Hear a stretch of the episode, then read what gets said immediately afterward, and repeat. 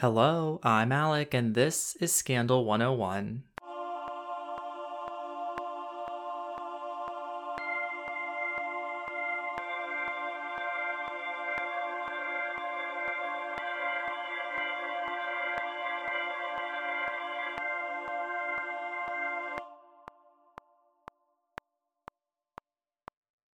Happy Friday. Thank you so much for tuning in. There's a lot going on in the news recently, and especially in the United Kingdom with their Prime Minister resigning after a lot of other government officials had resigned in the past couple of days. I think I'm probably going to do that story next week just because there's a lot to it and I'm not as informed, but it's been interesting watching from afar what's happening in the United Kingdom and what that is going to mean for what their new government is going to look like. So that is most likely going to be the episode next week, so we can learn about it together. This episode is not as much a scandal as it is something that I just found interesting. I had mentioned it a couple of episodes ago where I saw a news article about a camp in California where they had to shut down because of some backlash that the camp got for having a swastika symbol in their camp.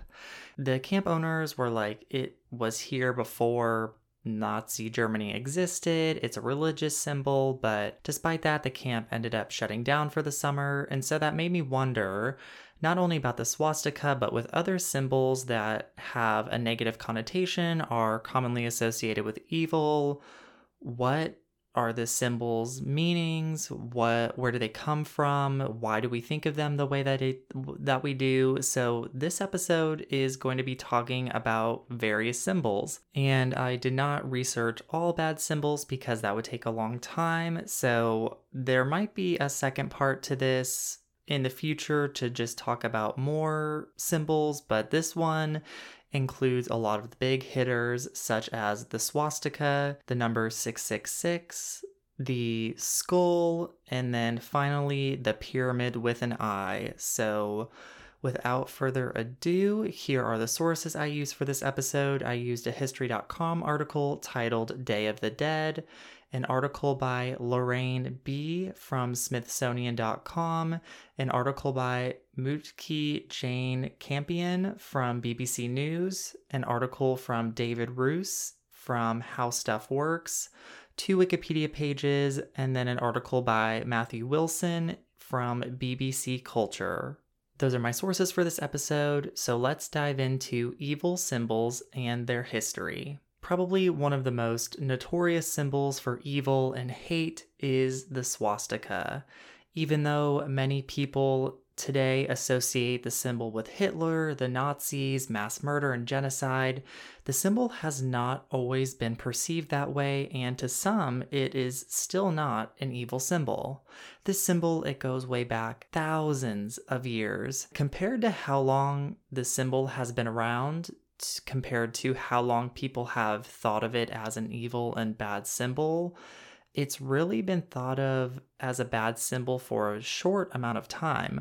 The swastika originally has been used as a symbol of good fortune in many cultures across the world.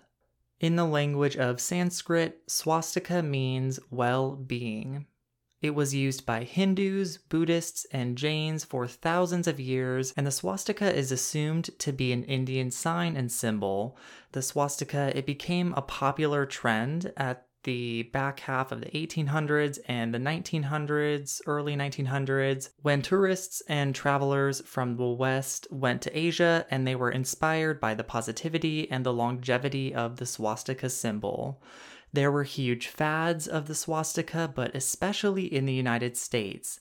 Coca-Cola made pendants in the shape of a swastika, there were decks of cards that had swastikas on it, and there were ads using the swastika to promote food and just whatever products were being sold.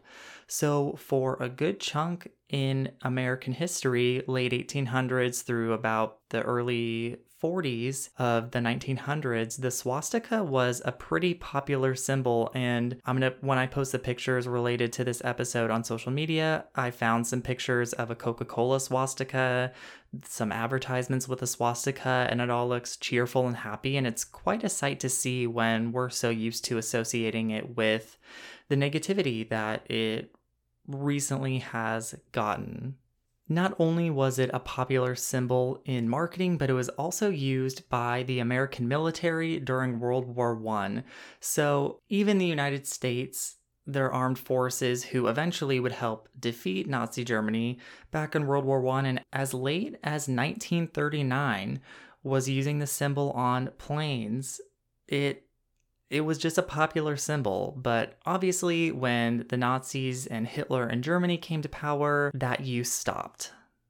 The symbol came to Germany through an interesting story. There was a German businessman named Heinrich Schliemann, and he traveled to Ithaca, Greece in eighteen sixty-eight with the goal to find the ancient city of Troy using Homer's Iliad.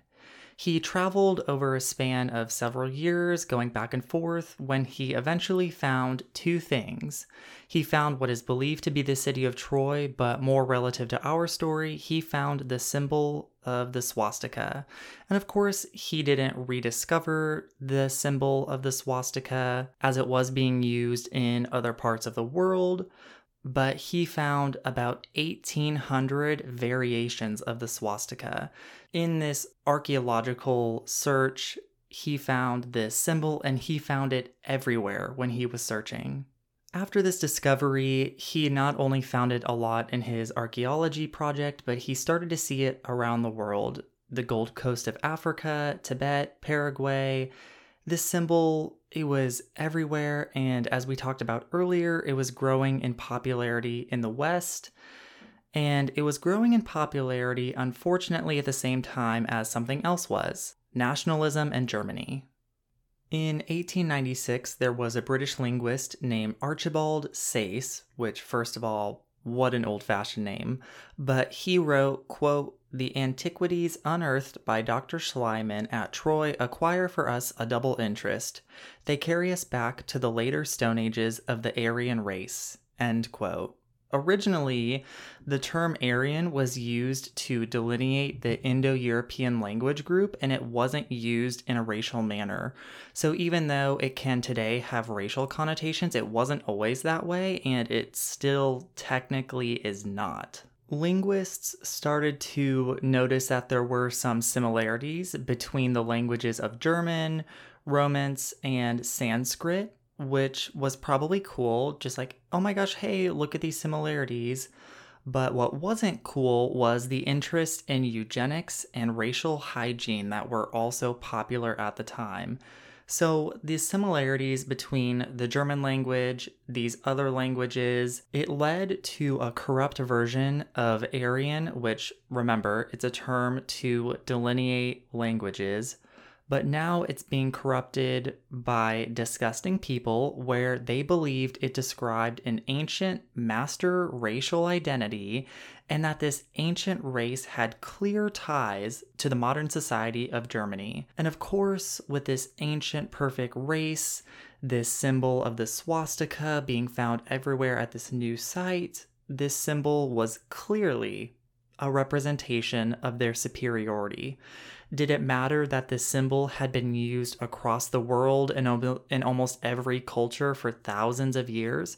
No, not at all, because of course this symbol clearly shows close ties to this perfect race and this perfect society, which happens to be Germany. Bullshit. Anthropologist Gwendolyn Leick wrote, quote, "The link between the swastika and Indo-European origin, once forged, was impossible to discard.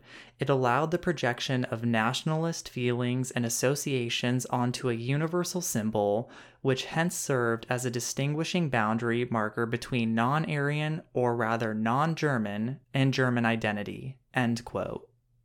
As Hitler's power grew, he and the Nazi regime used this swastika as their symbol. They used it as a symbol of power, and Though the Nazi regime and government is long gone, the symbol continues to represent hate to many, and it is popularly, well, I don't know, popular is the right word, but it is often being used by white nationalist groups, alt-right groups to, I don't know, I don't know if they're trying to show their allegiance with Nazi Germany, if they're trying to prove that they're the Aryan race that is so pure, but it's commonly used with alt-white and alt-right groups, white nationalism, and what once was a symbol of well-being, just kind of all-around wellness, is now a symbol of hate to many. Will the meaning of well-being ever come back to dominate the conversation and dominate the meaning of the swastika? Personally, I don't think so, just because the people who use the swastika as a hate symbol are often the loudest people who are talking. Though they are not the majority, they are a loud minority. And of course, I could be wrong. There are terms that communities, whether it be racial, sexual orientation, religious, there are symbols, phrases that have been taken back by the community. One that comes to my mind right away is the term queer. For a long time, years ago, it was used as an offensive term, but now it has been reclaimed by the L G B T Q plus community and is now a synonym to gay and like being a member of the community or in the queer community. Phrases and symbols can be taken back. This one maybe could be, but I think it's going to be a long time, if ever, if that happens. Next up, we have the famous number six six six. Most people likely think of this as the devil or an evil spirit when they hear this number, and it seems to be a pretty accurate description of the origins of this number, unlike the swastika, which it's originally meaning well-being.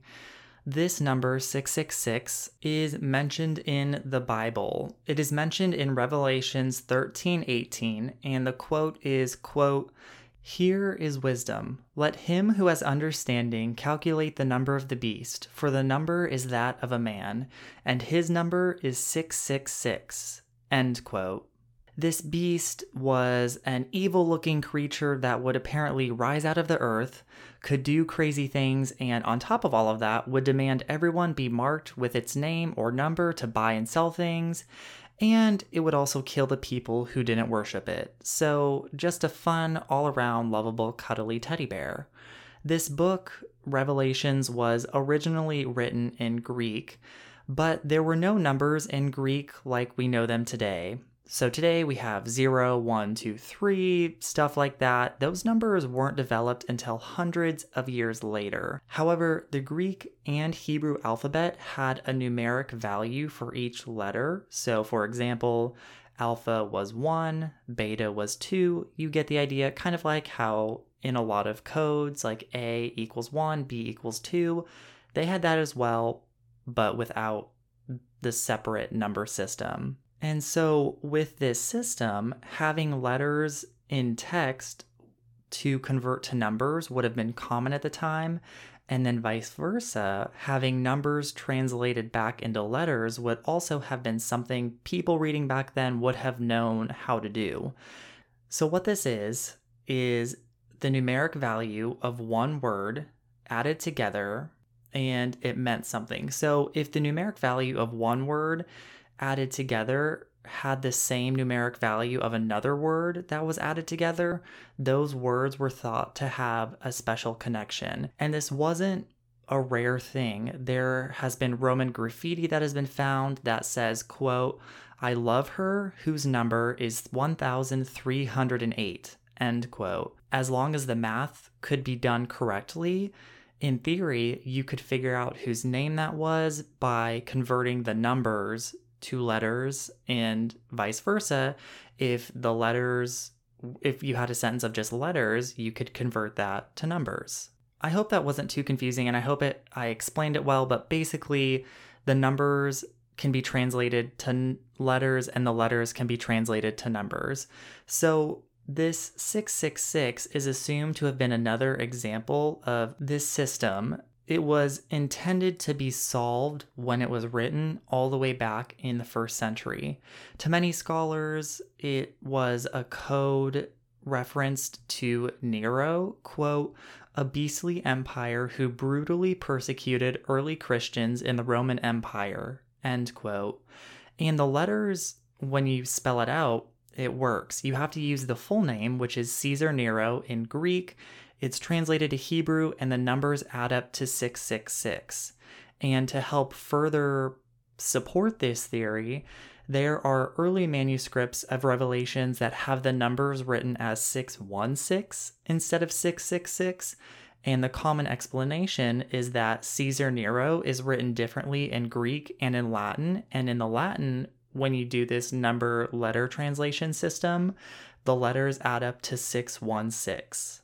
To me, this makes the most sense because you can actually point to historical people, a historical person. This system actually existed. It has been proven. It's been found in Roman graffiti. So to me, this explanation makes the most sense. And although this theory is one of them, it is not the most commonly accepted. There are many biblical theorists, and one in particular, named James M. Hamilton, says that it is representative of Satan and the devil.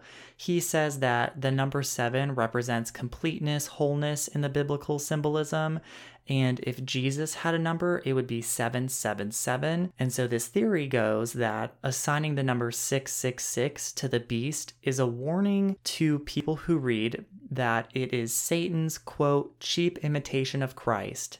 That's the best Satan can do, one short of perfection, end quote.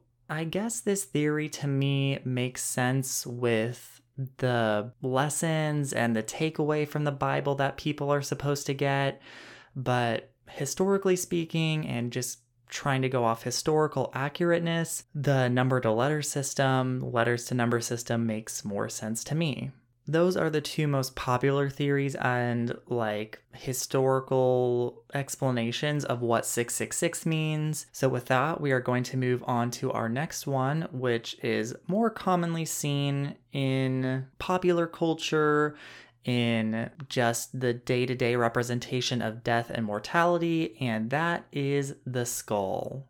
The skull often represents death and mortality. It is seen in literature, art, religion, political symbols, and of course, who can forget about everyone's favorite character, the pirate? So let's talk about some popular examples of when the skull is used, and let's also talk about a big holiday that uses the skull. A famous example of skull symbolism is found in a kind of under-the-radar small author. Um, his name is Shakespeare, and specifically in the Hamlet. In the story, Hamlet recognizes an old friend just by the friend's skull, and Hamlet says, quote, alas, poor Yorick, I knew him, Horatio, a fellow of infinite jest, end quote. Not only is it in Shakespeare's story where Hamlet is able to recognize someone by their skull, but it is also said that humans have the ability to recognize someone just by their skull because our brains and our bodies and whatever sight perceptions are trained to interpret this data and see a face. Now, I haven't seen really any actual skulls in my day besides the dummy skull in anatomy class, so I don't know how true that is. I read it in a couple of articles that I would mention it, so I guess if you see a skull of someone you know and you recognize them, then those couple of websites I read were correct, and congratulations. But also, sorry you're seeing a skull, because that's probably traumatic. There is also a Yoruba folk tale, and in case you're not aware, I was not. The Yoruba is a West African ethnic group that mainly live in Nigeria, Benin, and in the story, a man encounters a skull mounted on a post. Miraculously, the skull speaks. The skull, after being asked why it was there, said that it was there just to talk. And in this tale, the man then goes back to the town, goes to the king, tells the king what's up, and the king is like, whoa, a talking skull, I've got to see this. So they go back to the talking skull, they go back to where the skull is, but when they go back, the skull doesn't talk. In this story, the king then orders the man to be beheaded, and that was all I could really find on the story. So I don't know what the moral of the story is, but that is a popular folktale, which is super fun and exciting. And then to wrap up the discussion of the skull, I'm going to talk about a holiday that is commonly associated with the skull. Of course, Halloween is often associated with the skull, skeletons, other deadly things, but I'm going to be talking about Dia de los Muertos, or the Day of the Dead. The Day of the Dead is a holiday that is usually celebrated on November first and November second, and it is mainly celebrated in Mexico, but it is celebrated in areas with Mexican heritage, such as the United States and other countries. On this holiday, families leave food or other offerings on their loved ones' graves, or they make temporary altars in their homes for their loved ones. The origins of this holiday stem back about three thousand years, and it was believed that when someone died, they were to travel to the land of the dead, and this journey would take several years, and there would be various levels that the soul would have to travel through, and specifically it was nine difficult levels. Once they finally completed this journey, their soul would then reach the final resting place. Leaving out offerings for their family souls is supposed to help energize the soul to continue on its journey. Modernly, it is now believed that on this day, the border between the spirit world and the real world dissolves, and during this time, all of the souls of the dead awaken and come back to the living world to drink, to dance, to eat, and to play music with their living relatives. Still, offerings are left out by families, and they are for the spirits. They are usually decorated with candles, other various decorations, and one of those decorations is commonly the skull. And I'm going to post a picture of a Dia de los Muertos altar and table, and these tables are often beautifully decorated. They're very artsy, very just beautiful, so look on the social media for those pictures, or look it up, because it's a super cool way to honor the dead and to celebrate your loved ones. Alrighty, the last symbol I am going to talk about is pretty well known in the United States, and of course is nicely recognized in the National Treasure movies. It is the pyramid with an eye, and yes, you can see it on a United States one dollar bill. The symbol, the pyramid with the eye, it actually has a name, and the name is the Eye of Providence. It is commonly associated with the Freemasons, the Illuminati, and of course, conspiracy theorists love this symbol. The symbol was originally a Christian symbol, and it can be found back in religious art painted during the Renaissance period, where the symbol was used to represent God. The symbol, it was painted onto a fifteen twenty-five painting in the early sixteen hundreds, so it was like added on to an earlier painting, and that specific painting is one of the earliest known examples of the symbol. There's another early example of the symbol from a book called the Iconologia, which was published in fifteen ninety-three. It was a book of emblems, and it was used as a sign of God's watchfulness over humanity. No one knows who first used the symbol or who invented the symbol, but the triangle is often connected to Christianity, three sides, three points, the Father, the Son, and the Holy Spirit. And while the triangle, the pyramid, is an important part of this, there's also the symbol of the eye. And the eye symbol goes way, way back, all the way back to ancient Egyptian, Egyptians, who were the first to use the detached eye as a symbol or a design. After the symbol of the pyramid and the eye became more popular, it started popping up in various things such as literature and eventually founding documents. In seventeen eighty-two, the seal of the United States was unveiled, and you guessed it, it was the pyramid with the eye.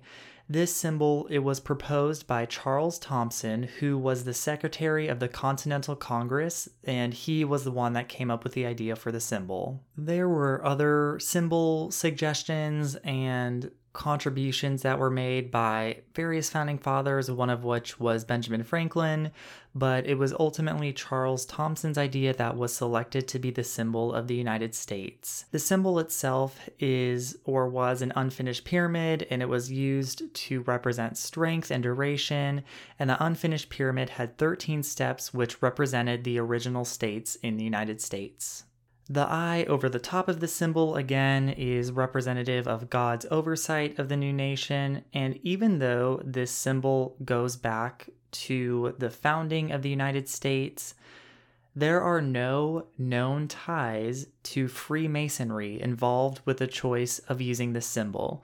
So right away, we're knocking out the Freemasons. And why this is known is the Freemasons, the Masons, they didn't use this symbol until late in the eighteenth century after it had been chosen as the symbol of the United States.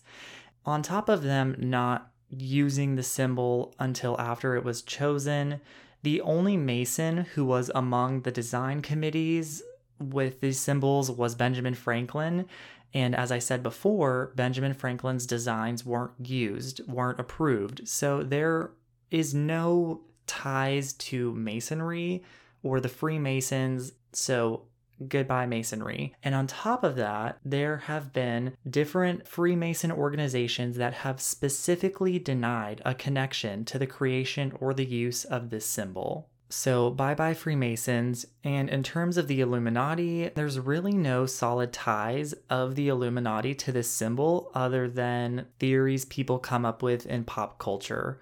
So even though this symbol is thought to be mysterious by many, thought to have connections to a secret society, it not only lacks that support, but there is a lot of evidence proving otherwise. So the next time you look at a one dollar bill and you see that symbol, sorry to crush your hopes, but it really does not connect to secret societies that probably don't exist. It connects to a symbol representing hope and strength of a new country, and of course, God's eye watching over it. And with that, that concludes evil symbols and their history.